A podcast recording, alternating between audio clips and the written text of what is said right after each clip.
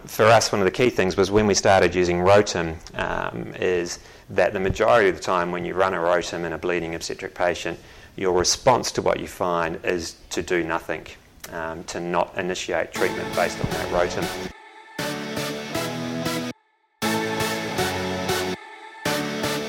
Welcome to episode 25 of the Gynae Care Podcast.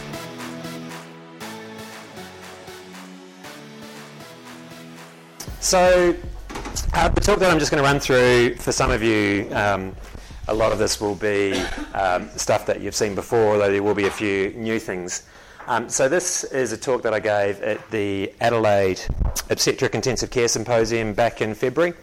Um, and I thought I'd just talk a few things about that conference. So, that's the third time that they've run this conference. It runs every two years. Um, it's quite a unique conference. It's a really neat conference in that it's uh, intensivists with an interest in obstetrics, uh, obstetricians, obstetric anaesthetists, and midwives, as well as obstetric physicians, um, all together for a two day meeting to essentially talk about management of all sorts of high risk obstetric situations. Um, it's held at the Adelaide Oval, which is um, a fantastic conference venue for uh, sort of small boutique conferences um, and a really sort of neat place to go. So the conference will be held again in another two years' time if you're interested. It is a really neat meeting to uh, get along to, and just the people that you get to hear from all throughout Australia and New Zealand, plus the UK, was uh, quite fantastic. So I gave two talks at this meeting, and as is often the case at the meeting, you don't actually get to set the title of your talk. So this was the title that they gave me in terms of coagulopathy management in obstetric patients. Is there an evidence-based practice? Um, so uh, I'll run through a few things with that, and I just added a few different bits and pieces into this talk for today from some other stuff that we've done. And this clicker does not want to work. Sorry. Um, two seconds. So um, two quick conflicts of interest. Um, I have had speaker support from Tem before, um, just in terms of Rotem stuff, and I'm also on the National Advisory Board for CSL for fibrinogen concentrate. Um, so, by way of introduction, um, it's incredibly uncommon to have a death from obstetric hemorrhage these days in the developed world, but in the developing world, uh, there's still a significant incidence of maternal mortality. Interestingly, uh, what's happening globally, uh, there's quite a contrast in developed countries, so Australia, New Zealand, the UK, Canada, the US. Our incidence of postpartum hemorrhage is going up dramatically um, although we're not seeing an increase in deaths at this point, whereas in the developed world, the actual incidence of postpartum hemorrhage is going down. Um, and that's another talk into itself in terms of why that's happening. Um, it's commonly taught, and most of our trainees will probably have this drilled into them, that uh, when you have an obstetric hemorrhage, there's a very high incidence of coagulopathy associated with that obstetric hemorrhage. Um, but whether that's true or not, and the implications of that coagulopathy have not actually been very well defined. I'm sorry, this clicker is just wanting to do all sorts of things to be annoying. Um, so, trauma has its own distinct trauma induced coagulopathy, um, but we don't have at this point in time a similar um, terminology for obstetric coagulopathy. So, I'll introduce a few things from that point of view today. Um, there's two slides that I often put up for whenever I give talks on postpartum hemorrhage. The first one is this one, um, because people often ask why, as an anaesthetist, um, are you so interested in postpartum hemorrhage? Um, and the main answer to that is that our obstetricians like to give us lots of practice in dealing with it. Um, and so this is King Eddie local data here, basically showing 50% um, increase in our postpartum hemorrhage rate over the last decade here at this institution. Um, so we do have an increasing incidence of postpartum hemorrhage here. Um, but this is a slide which I think we should all be very proud of. This is our fresh uh, blood product use in adult patients um, over the last 15 years. Uh, and over that time period, there was a significant increase in the number of patients we were caring for, so peaking around about 2010. Uh, as well as from that point onwards, we've dropped slightly in terms of numbers, but a dramatic increase in our complexity yet a significant decrease in our red cell consumption over that time period, um, which uh, is really um, highlights just the impact of a patient blood management system within the institution and what that can do to decrease red cell use. So I'm sorry, this clicker just does not want to do it. I'm just going to have to unclick things and do it all manually. I'm sorry. Um, so, in terms of giving this particular talk at the conference, um, I thought I'd just put up seven slightly controversial statements basically and just try and talk through those. Uh, so, the first one is we don't know why obstetric patients become coagulopathic, um, and I'm going to run through each of these individually basically.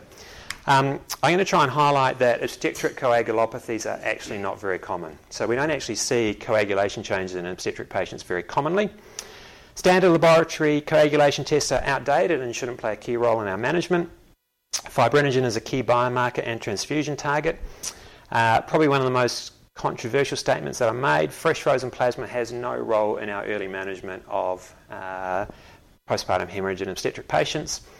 Traditional fixed ratio transfusion regimens are outdated, uh, and that tranexamic acid is safe and may, um, and I put the big emphasis on may, have some benefits. Okay, so to begin with, um, so I'm going to try and rush through these with just a couple of minutes on each particular topic.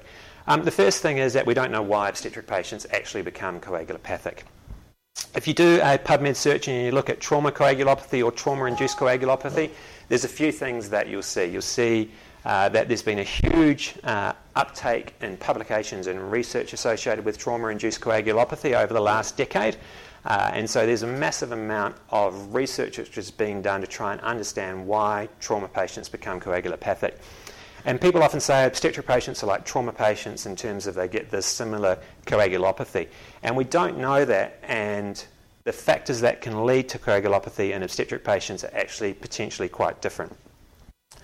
Um, sorry, this computer is just doing it again. Now we should be good. Okay, so do the same PubMed search on obstetric induced coagulopathy, and you get very few articles, most of which aren't actually relevant to that particular topic.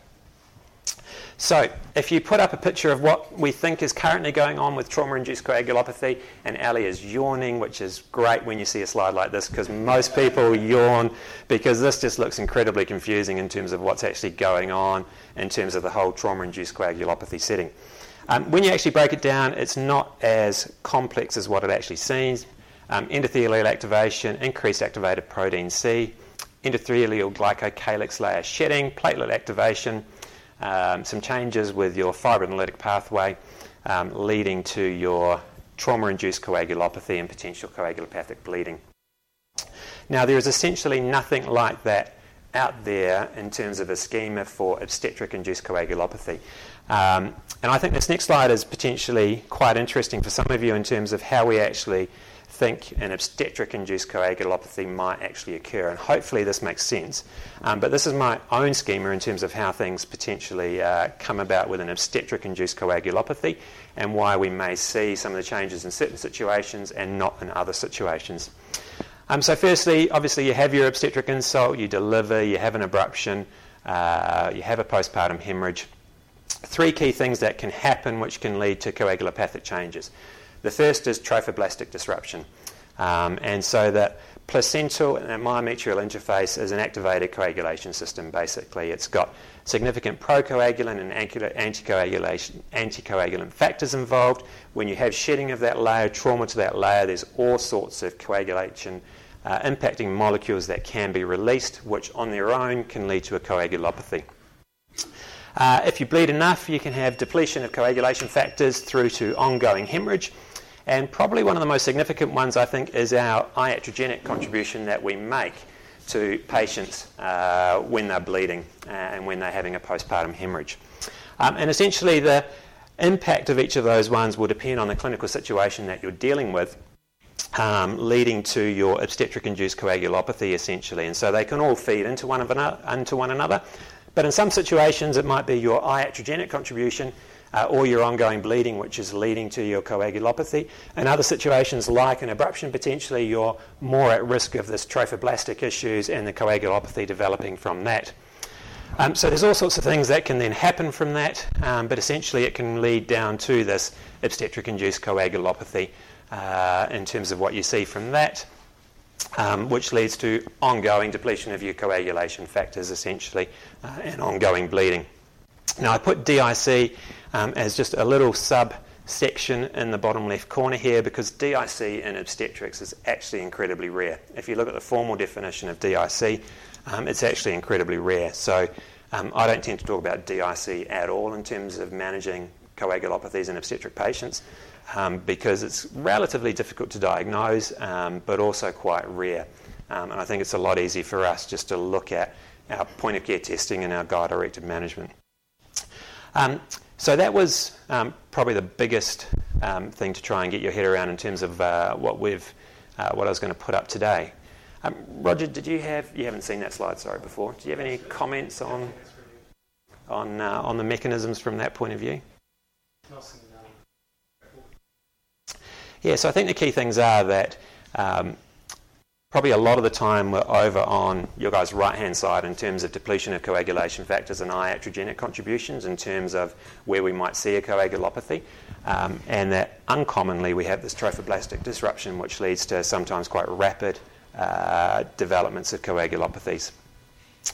So um, I do make the statement that coagulopathy is uncommon in obstetric hemorrhage, and I think um, for us one of the key things was when we started using Rotem um, is that the majority of the time when you run a Rotem in a bleeding obstetric patient, your response to what you find is to do nothing, um, to not initiate treatment based on that Rotem. Um, and so it's, it is uncommon, but if you're looking for evidence to support that it's uncommon in the literature, um, you really have to do a little bit of digging uh, to find out things. I think this one is quite an interesting one, the OBS2 study, which was in the BJA uh, last year, which was a, a big UK based study looking at the early administration of fibrinogen concentrate. And we won't focus too much on the results of that study, but look at some of their screening that they did basically. So uh, their inclusion criteria was a ppH greater than 1,000 mils, FibTem A5 of less than 16, so above our treatment trigger, but this is what they were looking at in terms of early administration of fibrinogen concentrate. They screened 663 women to randomise 57 into the study, basically. So of the 663 that they had with a ppH greater than 1,000 mils, only 57 of them actually had a FibTem A5 of less than 16. So a pretty low hit rate from that point of view. And if we look at uh, where we would potentially have a treatment trigger, which is even a little bit lower than that, um, only 28 of them had a FibTem of less than 13. Um, so I think the OBS2 supports that uh, coagulopathies are actually uncommon in significant obstetric hemorrhage situations. Um, so about a 1 in 20 incidence in their study of a FibTem less than 13. Um, there is some other stuff uh, which is out there which I'll come to as well. Um, but I think one of the key implications of that is that if you have empiric treatment in terms of coagulation factors in an obstetric hemorrhage situation, you are almost certainly over-treating the vast majority of the patients that you're dealing with. Um, now, I know for us here at this institution, this is not as relevant, but for most of the community outside of here, uh, most of them have critical bleeding protocols which jump in with fresh frozen plasma as part of their first round treatment, which is almost certainly not required. Um, and you can argue that uh, fibrinogen in the form of fibrinogen concentrate or cryoprecipitate is also not required in the majority of women when they present with their postpartum hemorrhage. Um, we've talked about DIC quickly. Um, there's some other ways that you can look for what the incidence of coagulopathies are. This is um, really the first study. This was the French study by Charbit uh, that showed fibrinogen as a key biomarker, basically, and that came out in 2007 um, and led to us changing our transfusion triggers for fibrinogen.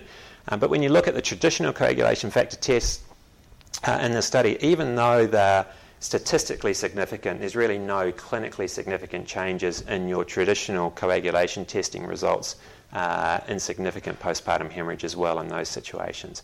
Um, supporting really that it is actually quite uncommon to get coagulation changes. So, the next one, standard laboratory coagulation tests are outdated. I'll probably skip through this because um, this is uh, uh, bread and butter for us here at King essentially. So INR, APTT, fibrinogen tests were not designed to assess coagulation, coagulopathic bleeding, um, but viscoelastic devices uh, like your Rotem or TEG machine allow uh, you to make clinical decisions far earlier in that picture and target specific coagulation uh, defects. Um, and there's lots of studies out there to support that, particularly in cardiac surgery and liver surgery, decreased red cell platelets, uh, FFP requirements, and cost savings. There's only one observational study um, from the UK supporting a cost saving and decreased ICU stays with Rotem, um, but it is actually quite a difficult area for us to actually try and study uh, from that side of things. In terms of what device should you use, um, we are commonly asked should you use TEG or should you use Rotem. Um, it's nice to try and be device agnostic from the point of view that you don't be shown to support one device over another. So I say to people, do your own research and look into what other people are using and what protocols and what evidence is out there. Um, I think a key point that I always do make, though, is that in anaesthesia, particularly, we always have new monitors forced, or not necessarily forced upon us, but trying to be sold to us. Um, and this is actually something that I heard uh, when I was in the States um, a little while ago at a uh, hemodynamic monitoring uh, conference. Uh, and essentially, no monitor that we will use will improve our patient outcomes unless it's attached to an intervention which is shown to improve patient outcomes. So we can use BIS monitoring, we can use capnography, all of those sorts of things, but unless we actually have an intervention associated with abnormalities that we see, uh, we're not going to improve our patient outcomes just by saying we're going to use pulse oximetry in all patients, we're going to use BIS in all patients. Unless we have protocols in place and interventions which are proven to improve outcomes, we're not actually going to improve our patient outcomes just by increasing our monitoring. So we've got to have the interventions associated with that monitoring to improve our outcomes. Hopefully, that's not controversial to most people in this room. Cool. Yeah. The monitor itself is actually, I think it's around twenty-five to thirty thousand dollars. The consumables, I think we're paying, it's about 110 for the cartridge-based system um, per test. Um, slightly cheaper to run them in the laboratory because they use individual reagents. Um, but there's additional things associated with that basically. I think the Delta is the lab based machine is actually more expensive to purchase than the Sigma, which we use in recovery. Uh, well, look, in WA now, they, there is reasonable saturation, but not necessarily in the smaller hospitals. Certainly, New South Wales has had a massive push. Um, so they've bought a truckload of machines for a lot of their smaller hospitals and that as well. Um, but I think it is coming to the smaller hospitals. But one of the things with Rotem in particular is that kind of everybody knows how to interpret a fibrinogen value in terms of its normal or its abnormal, and we treat. Whereas with Rotem, there's a few more things that you need to learn to be able to implement it, which scares people, but it's actually pretty straightforward once you get the hang of it. Um, so, again, um, sorry, this talk was geared up for um, a few anaesthetists, but primarily intensive care people, midwives, and uh, obstetricians. Um, so, fibrinogen is a key biomarker. Um, there's at least five studies now which support fibrinogen being a key biomarker for us to be monitoring uh, in postpartum hemorrhage situations. Um, importantly, it's the most abundant coagulation factor, the first coagulation factor to fall to critical levels in major hemorrhage. Um, so there's good predictive value associated with your monitoring of uh, fibrinogen levels. Um, there is now work which is coming through looking at um, comparing standard laboratory Clauss fibrinogen levels to FibTem A5 or A10 values, basically. Uh, and so this is work of Peter Collins and Rachel Collis um, from Scotland, um, who have shown essentially that your FibTem A5 uh, is essentially just as good as your Clauss fibrinogen level uh, in terms of predicting the progression of postpartum hemorrhage. Um, this as well, um, some of this will be uh, of interest to you guys as well, but I'll just run through it essentially uh, just so that we're all on the same page. What we've got really good information for is uh, where we should be coming in to treat a low fibrinogen level. Um, so when we've got a patient who's bleeding, they've got an abnormal FibTem or an abnormal Clauss fibrinogen level, we've got good evidence to say this is the trigger level that we should be treating this patient at. What we don't have um, is good evidence to say where we return that fibrinogen level to. Um, and it may sound slightly counterintuitive, but we just need to think about that for a minute and that we don't actually necessarily know what treatment target that we should be aiming for. So we have a treatment target in our algorithm here, um, but there's no good evidence to support the target level. Um, there's good evidence to support our trigger levels, but not as good evidence to support our target levels. And I think that just becomes important in terms of the fine tuning for certain patients that we might have whose um, FibTem, say, might be 11 millimetres at FibTem A5. Uh, and if that patient is bleeding, obviously it's a higher risk situation, and even though it might be close to the target, you might still want to give them fibrinogen in that situation. But if they're not bleeding, um, even though they don't meet the target for the algorithm, you can potentially argue that that's likely to be okay and not continue to treat them with fibrinogen at that point if they remain stable. So, just something to think about from that point of view. Um, in terms of a few things, uh, this was the OBS2 study. Um, sorry, there's two things. There's the Danish study uh, looking at fibrinogen concentrate plus the OBS2 study, both designed in terms of research studies to give early fibrinogen supplementation to women suffering from a postpartum hemorrhage. Um, and essentially, there's a few take home messages. Firstly, your pre delivery fibrinogen levels do not predict your risk of bleeding. Um, so, if we did coagulation studies in all women presenting for labour and delivery, there's no predictive value of fibrinogen in that situation. Um, giving fibrinogen concentrate to all significant postpartum hemorrhages, so greater than 1500 mils, so if you do no coagulation testing essentially and just give them all fibrinogen concentrate when they've reached a certain amount of hemorrhage, is not associated with improved outcomes in terms of red cell utilization, blood loss, things like that. So, uh, gives credence to the theory that you shouldn't be jumping in with fibrinogen in all bleeding patients. Essentially, you should be targeting who you're giving fibrinogen to. Uh, and good evidence, though, to support um, our treatment triggers here. So, Rotem FibTem A5 less than 12 millimetres um, appears to predict outcome improvement. So, that looks like it's a pretty good uh, line in the sand, basically, for where we should be jumping in and starting to trigger things. I haven't gone into those studies in detail because we didn't have enough time in the conference side of things. Um, so, again, I think for here this is not controversial, but for outside of this institution and lots of institutions that don't use Rotem, this is actually quite controversial. So, FFP has no role in the early management um, of these bleeding women, essentially. Um, so the main indication for FFP, if you actually look at its prescriber information from the Red Cross, is for the replacement of coagulation factors in a bleeding patient with coagulopathy with the aim to keep your prothrombin time in APTT less than 1.5 times normal. Um, and interestingly, most of the coagulation factors which are going to influence your prothrombin time in APTT do not fall to a critical level, um, even if you have a one blood volume blood loss, essentially. So you can lose your entire blood volume and still maintain your critical coagulation factor levels that are associated with a uh, pro- normal prothrombin time in APTT but not your fibrinogen, essentially. Um, so fibrinogen should be your priority early on, um, and you don't require early on your other coagulation factors in the majority of your hemorrhage situations. Um, and it's important because there's often a lot of misunderstanding about this. Uh, even though FFP contains fibrinogen, it's a very low concentration source of fibrinogen. And essentially, if you're using fibrinogen, if you're using FFP to replace fibrinogen, you're not going to increase your patient's fibrinogen level because you just hemodilute them because of the concentration of it.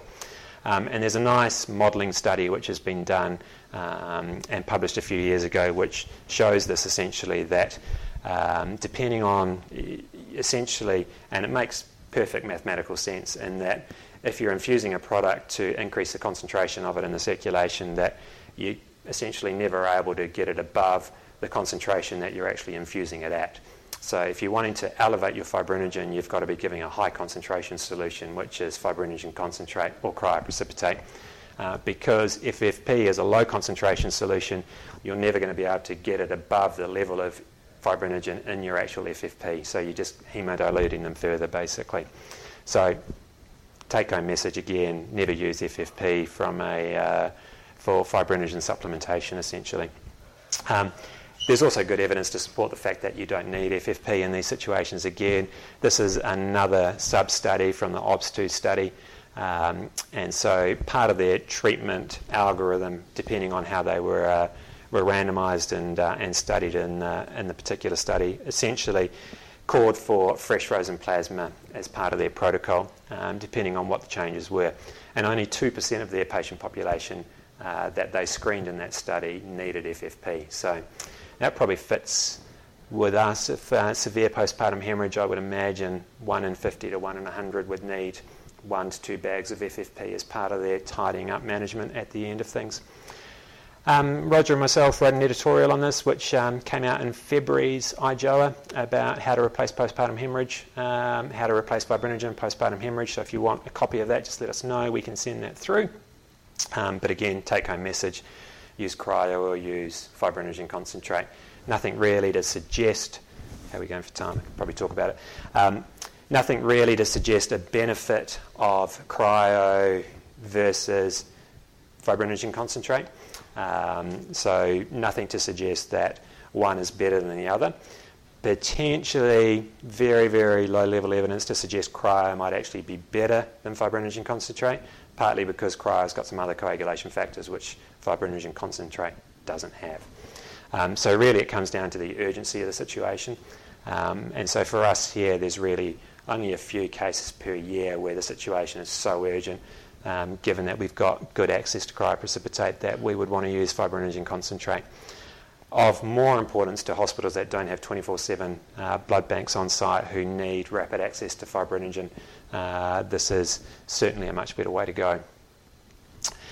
So, traditional fixed ratio transfusion regimens are outdated. So, um, we haven't had a fixed ratio transfusion regimen here for six, seven years at least, I would have thought.